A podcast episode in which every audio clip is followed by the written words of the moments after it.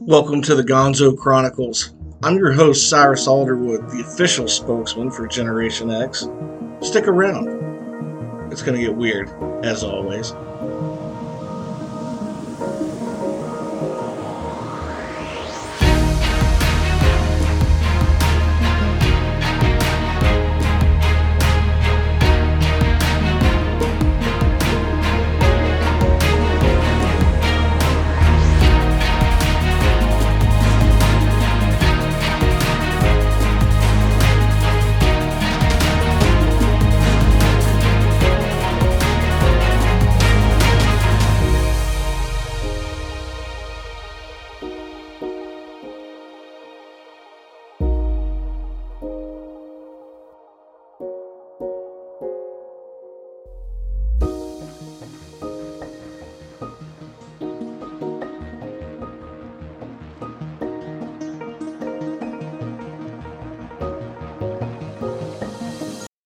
Hey, welcome back, my Gen X friends and even non Gen Xers. Hey, I appreciate all those who've been listening to the podcast. I just want to say a, a quick thank you. Um, I record these not on a regular schedule, but just sporadically whenever I feel like I have something interesting to talk about, uh, or from time to time have an interesting guest. So, uh, for those of you who follow this on a regular basis, thanks so much. I do appreciate it. And for those of you who have been following along on my Substack, uh, again, thanks so much. I appreciate everybody uh, following along.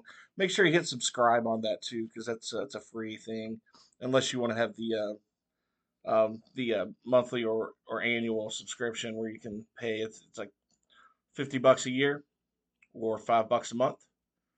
Um, so yeah, thank you though uh, for those of you who have subscribed and those paid subscribers. I really appreciate that too. I don't make any money off any of this stuff. I, I do appreciate um, just having a venue really to kind of share short stories and, and writing prompts on Substack, random thoughts on culture, um, just fun things to, to add, you know. And, and the same here with the podcast with the Gonzo Chronicles. So I wanted to talk a little bit about today. I heard somebody say something on TV a couple of weeks ago. Oh, that's so 90s. And then I thought, yeah, what's wrong with that? the 90s were pretty freaking cool. So, um, since uh, I was on the podcast not long ago, uh, Father Mahoney's House of Horrors, we actually, a couple times, we've uh, been reviewing movies, like uh, horror movies from the 80s. So I thought, you know what? What movies are out there that perfectly capture the 90s? And I have a list here. Actually, I made a list, and then some of them are kind of underrated but um, so let me get to some of these underrated ones first. I know it's kind of a cutesy, I don't know, fun like love story, but you've got mail is so perfectly '90s. Um, because I remember when uh, America Online first got kind of popular and everybody was using it. That phrase, "You've got mail," um, was always kind of cool. So they made a movie, "You've Got Mail." Tom Hanks and um, uh, Meg Ryan Right. So they were in that. It was a cute movie. It's a fun little movie. Actually, a lot of people don't think about this, but Dave Chappelle was in that movie. Yes, Dave Chappelle. So anyway, um, if you got nothing to do and it's a weekend, you got an hour and a half to kill, it's probably worth watching. It's a fun movie. But um, I thought that was kind of underrated as being a 90s movie, like to define what the 90s were or perfectly capture that time. Um, Empire Records one of my favorite movies from the 90s. That was very underrated. Uh, didn't do great at the box office, but again, a good, fun film filled with all kinds of cool music. And I'm going to talk specifically about a couple of movies on here. Uh, one in particular, um, and that's going to be the movie The Craft. So, uh, Fairuza Balk, who played uh, one of the lead roles in The Craft, she was actually in Empire Records. I'll get into that in a little bit. One of my favorite movies from the 90s, Pump Up the Volume. I don't know how many of you have seen that, but Christian Slater was perfect in this movie. Uh, I for the first time uh, last week, I actually watched the movie Heathers. Never had seen it. I don't know how such a dark comedy got past me, but anyway, great film. I don't know what year it was made, but awesome film. But pump up the volume if you ever get an opportunity to watch that. That had such great music in it, alternative rock music. Um, it was it was a it was a good rebellion film, and rebelling against you know clashes of generations. You know, Gen Xers and uh, and the and I guess you know boomers. You know, boomer generation, and uh, the clash of values and the changing values. So it was a really interesting, fun film. I thought that really perfectly captured the '90s. This guy runs a pirate radio station out of his basement and uh, manages to elude capture because that's illegal according to the Federal Communications Commission. And he is really rattling a lot of cages. So he's like a shock jock uh, at home at night, and uh, he's like the new kid in town. And nobody knows who this cool new shock jock is, but yet all the students there at this high school are now listening to him. Cool film, perfectly defines the 90s. Another one that I really liked, actually, I was listening to the uh, uh the uh, soundtrack I have it in the car now. So, uh, The Faculty. That had a really great soundtrack. This was kind of an era when I think coming into like the end of the 90s, when this is when soundtracks started sort of dying. And I don't know why, because when you have a good movie, good music goes along with it. Uh, the music and the scoring really embellishes the theme and the characters. Um, you don't hear much about great soundtracks anymore. But again, good soundtrack. The movie The Faculty. It's kind of like that alien invasion in the small town, and the misfit kids have to stop it. So it's very fun, very rock and roll. I don't even know if it's rock and roll, just like alt rock. But it's really good film. Check it out. Uh, American Pie. Everyone knows American Pie.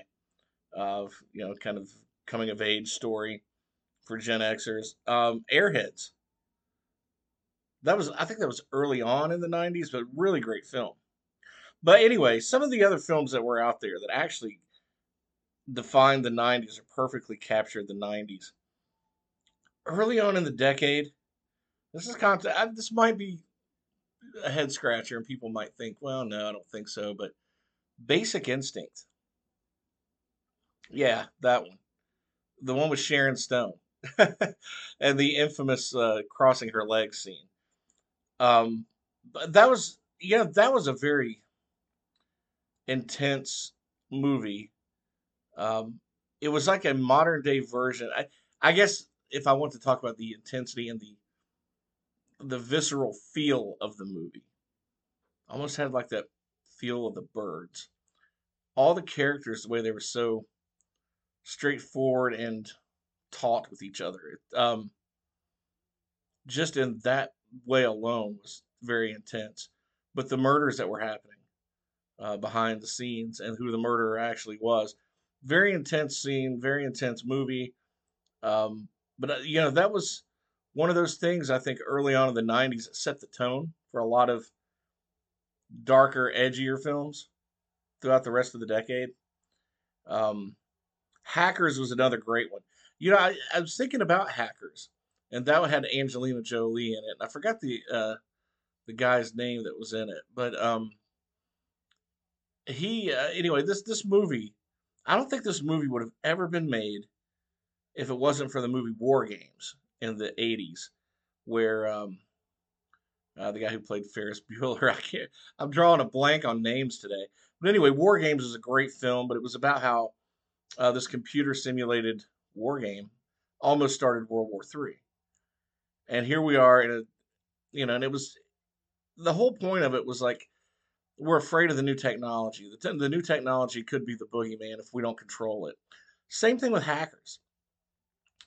All this technology and the ability to touch things we better make sure the good guys have it and are smarter than the bad guys because when you get that kind of power in the hands of bad people or in the hands of a computer that has no soul bad things are going to happen so I think that was the whole point of hackers um, in the '90s because you had just a lot of the you know the, the you know this new I guess revolution in technology that was coming along. We've had computers for a long, long, long time, but you know the the internet was coming of age.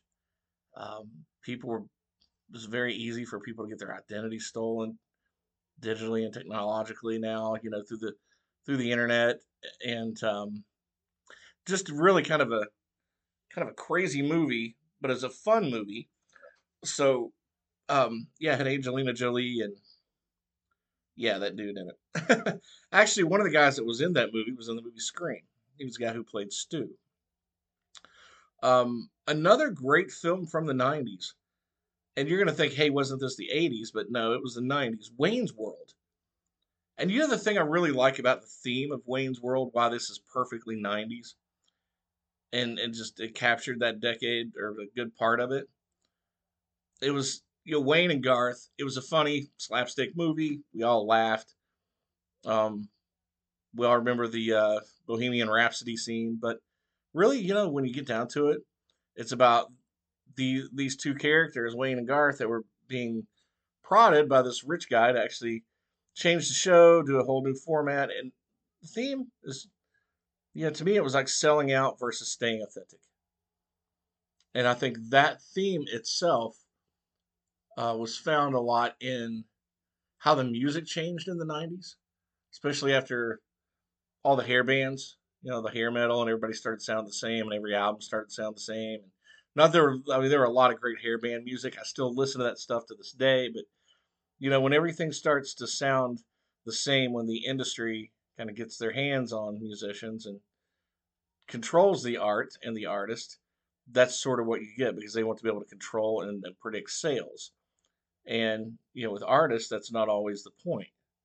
Um, and uh, but selling out versus staying authentic, I think it was it was a hell of a theme early in the '90s that uh, changed things throughout the decade. You know, you, you, could just see that theme through the entire decade.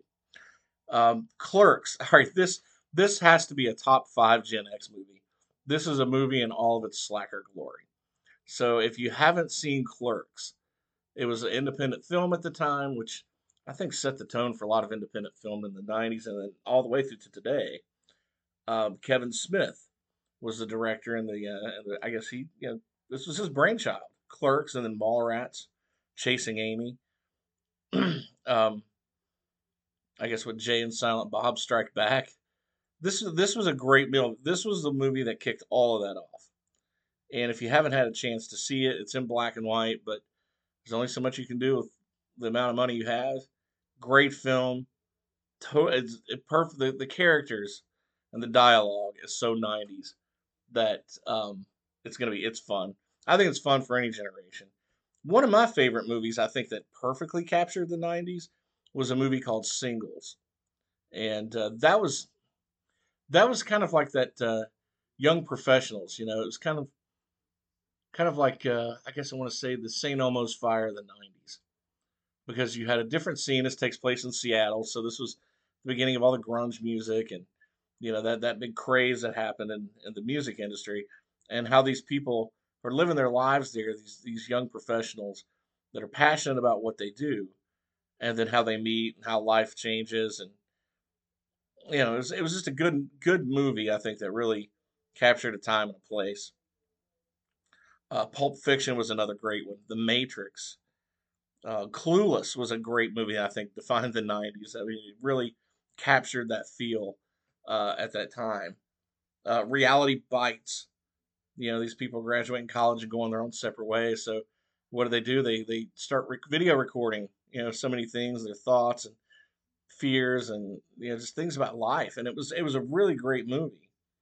Uh, Good Will Hunting came out of the late '90s. So did The Big Lebowski. Talk about that slacker glory, right? Um, there were so many big hits in the 90s that I don't think necessarily captured the feel of the 90s, but you had Armageddon that was so big back then. And of course, Titanic came out in the 90s. Uh, Independence Day, huge blockbuster films. Uh, the Jurassic Park films. But, you know, those, even though those are huge blockbusters, I don't know if you really capture the culture and the times and the youth in those.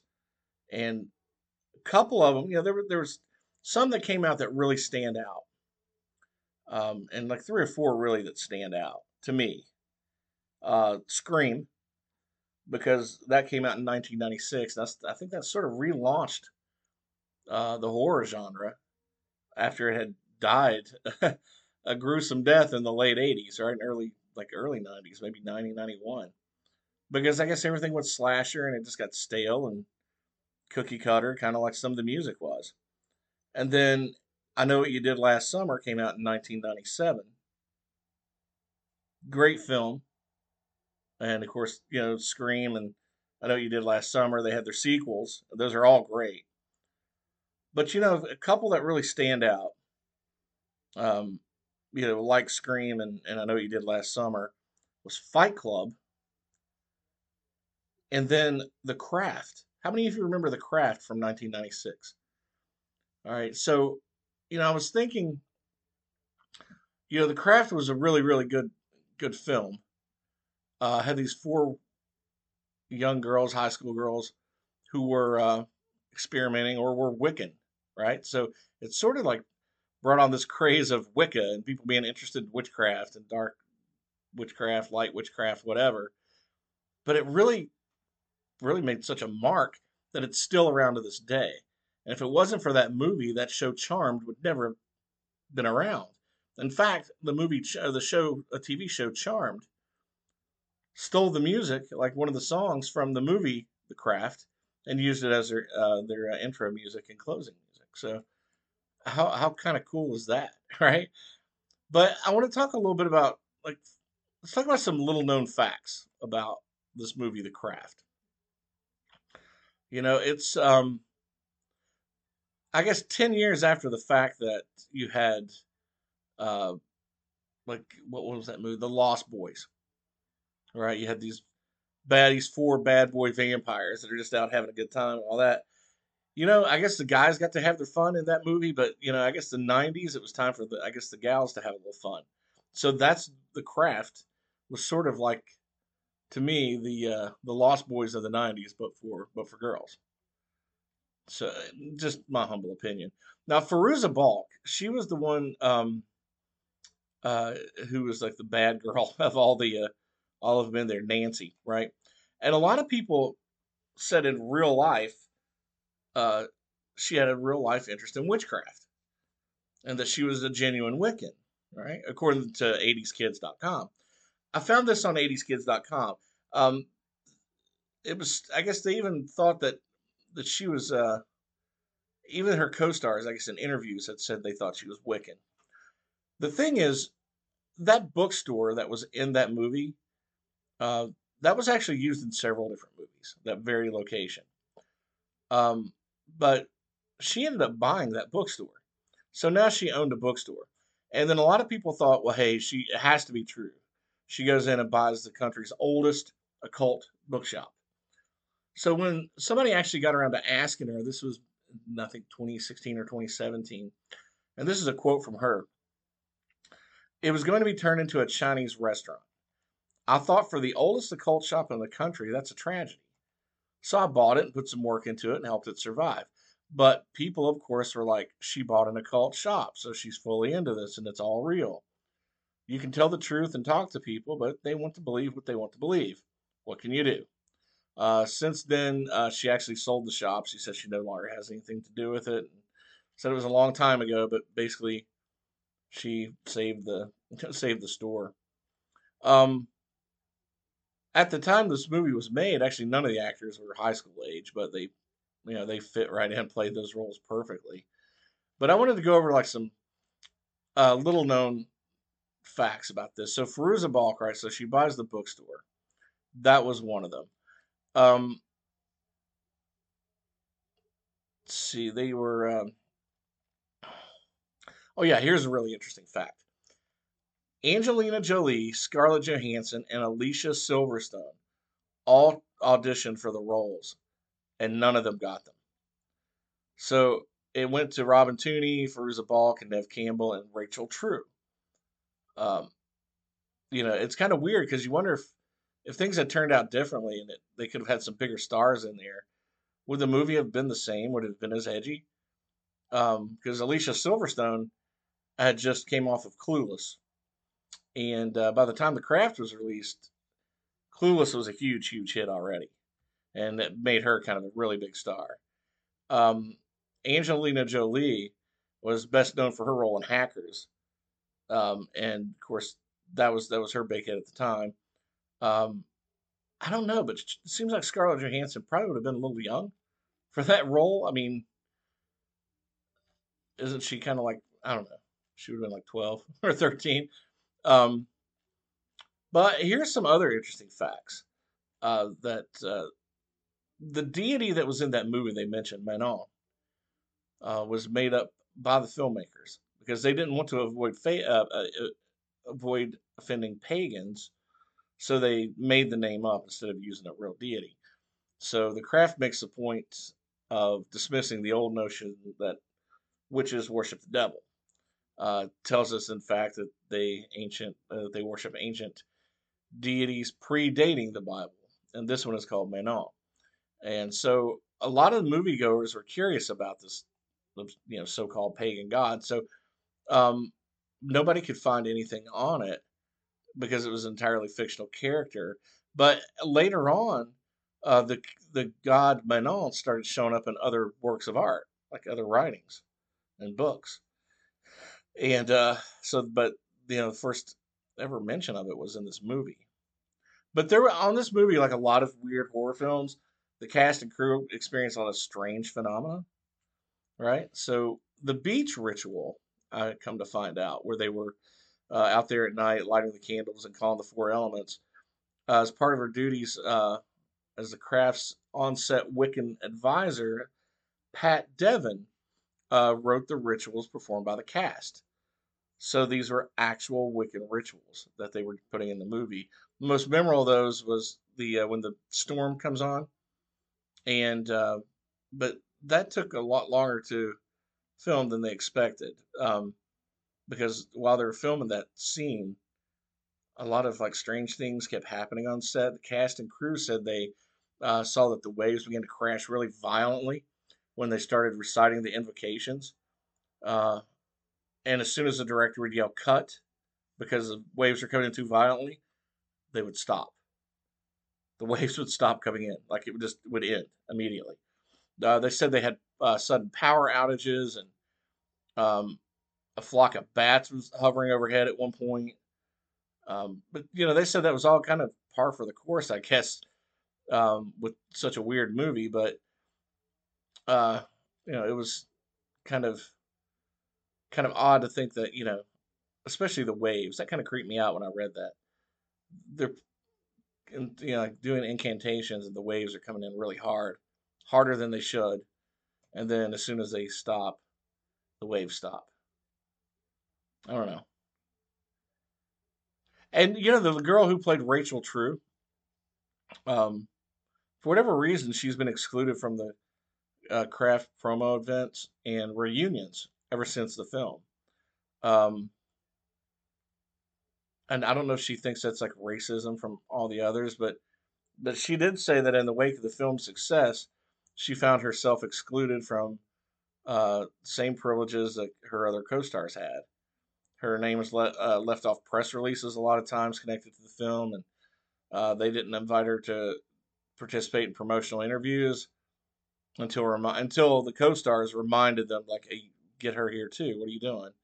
But uh, she was one of the four major actresses, and she was not invited to that year's MTV Movie Awards, um, which was odd. Um, but she said since then she's been left out of cast reunions and fan conventions and festivals. And she said in 2019 on Twitter that being left out of those events didn't just hurt her ego, uh, but it had direct effect on her, uh, her, you know, her financial situation, where everybody else was still profiting off this movie, she was not.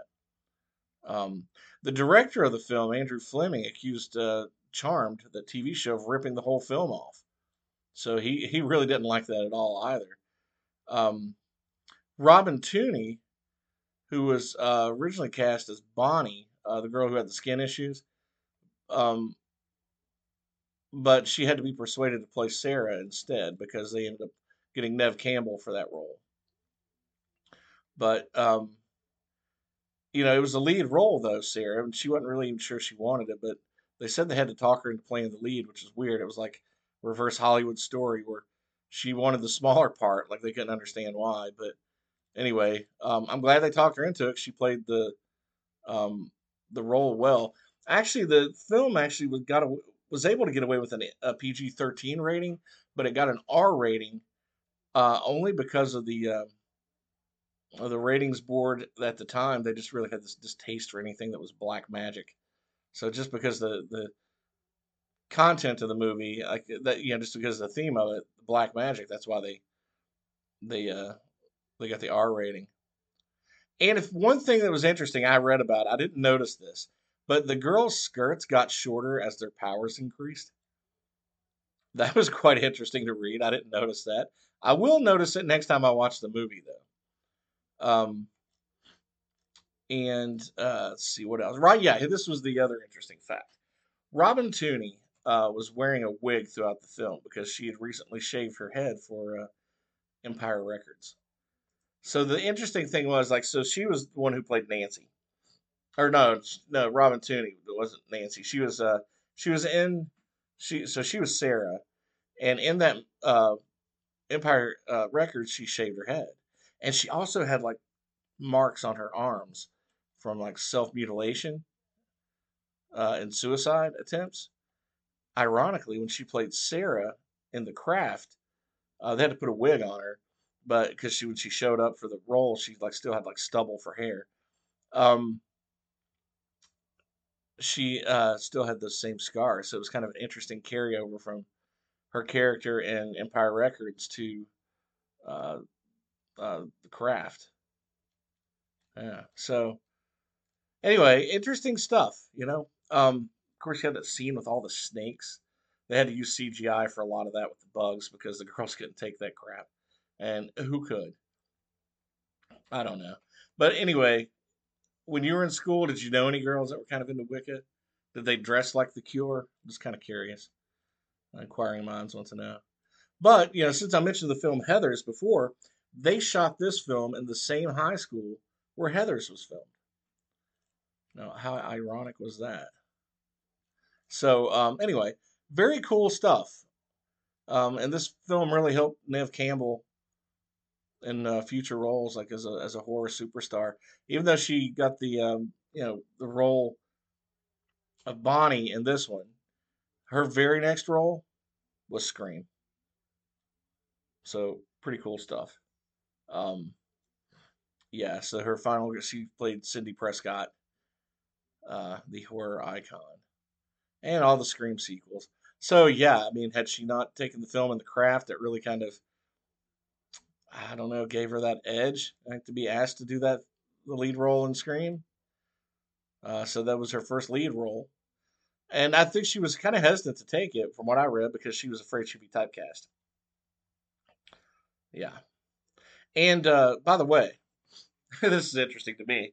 Jackie Chan, badass Jackie Chan. Uh, at the MTV Award movie for Best Fight Scene, Jackie Chan got beat out by none other than Fairuza Balk and Robin Tunney in their fight scene in, in uh, the craft. So, yeah, pretty cool. Pretty cool stuff. Now, there's some little known facts um, about Fight Club uh, that uh, I thought were quite interesting, too. Um, Sean Penn and Matt Damon almost got the role of the narrator, which was ultimately played by Edward Norton.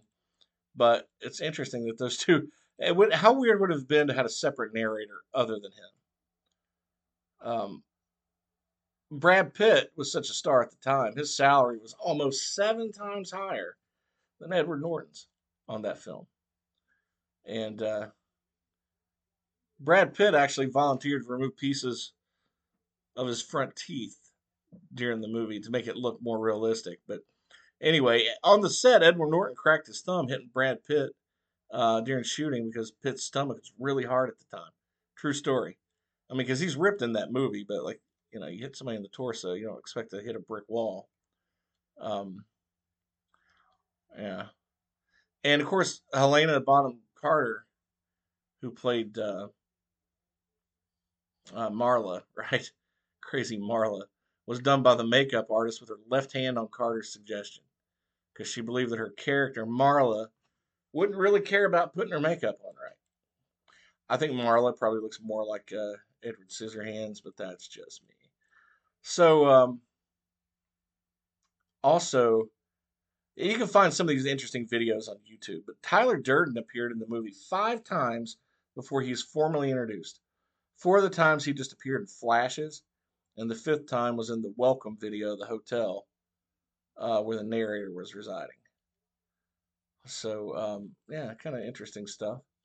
I've I've seen that movie I don't know twenty times. Um, you probably, if you have too, you've probably seen Tyler Durden flashing on your screen before he was introduced in the movie. But the um, you know, the fifth time he appeared was at that welcome video the hotel where the narrator was staying at. Um, actually, I had to notice it too because they were all in like uh, white coats and black bow ties. But on the far right, first row, Tyler Durden. Yep.